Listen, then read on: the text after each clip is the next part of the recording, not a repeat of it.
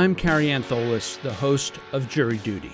I want to tell you about a special bonus season of our coverage of the trial of Robert Durst, beginning next week and covering over 30 episodes. That's right, over 30 episodes. We will present a series of interviews that I conducted with John Lewin, the Los Angeles prosecutor who led the team that secured the conviction of Robert Durst for the murder of his friend, Susan Berman.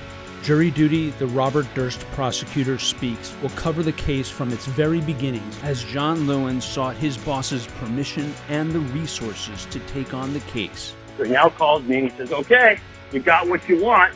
You better win. And my response to him was, well, then you better start giving me the resources I've been asking for. Through his dramatic two and a half hour interview with Durst in a New Orleans jail. So I sit down with Bob and I realize that, you know, he's going to talk to me. And then I realized that true to form, what Bob does is sometimes instead of lying, what Bob will do is Bob will, instead of saying, hey, I didn't kill Susan, he'll say, I don't want to talk about that. Through the pivotal moments in the proceedings. That was the domino that set everything up. Emily's testimony is what led to the stipulation that Bob wrote the cadaver note, that Bob found the body, etc. And that's what we wanted.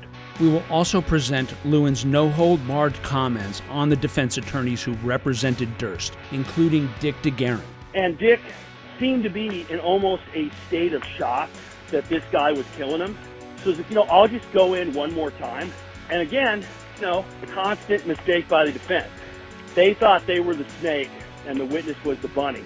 It was the other way around. And, and I don't know that Dick ever realized it. He got bitten so many times, there's nothing left of them.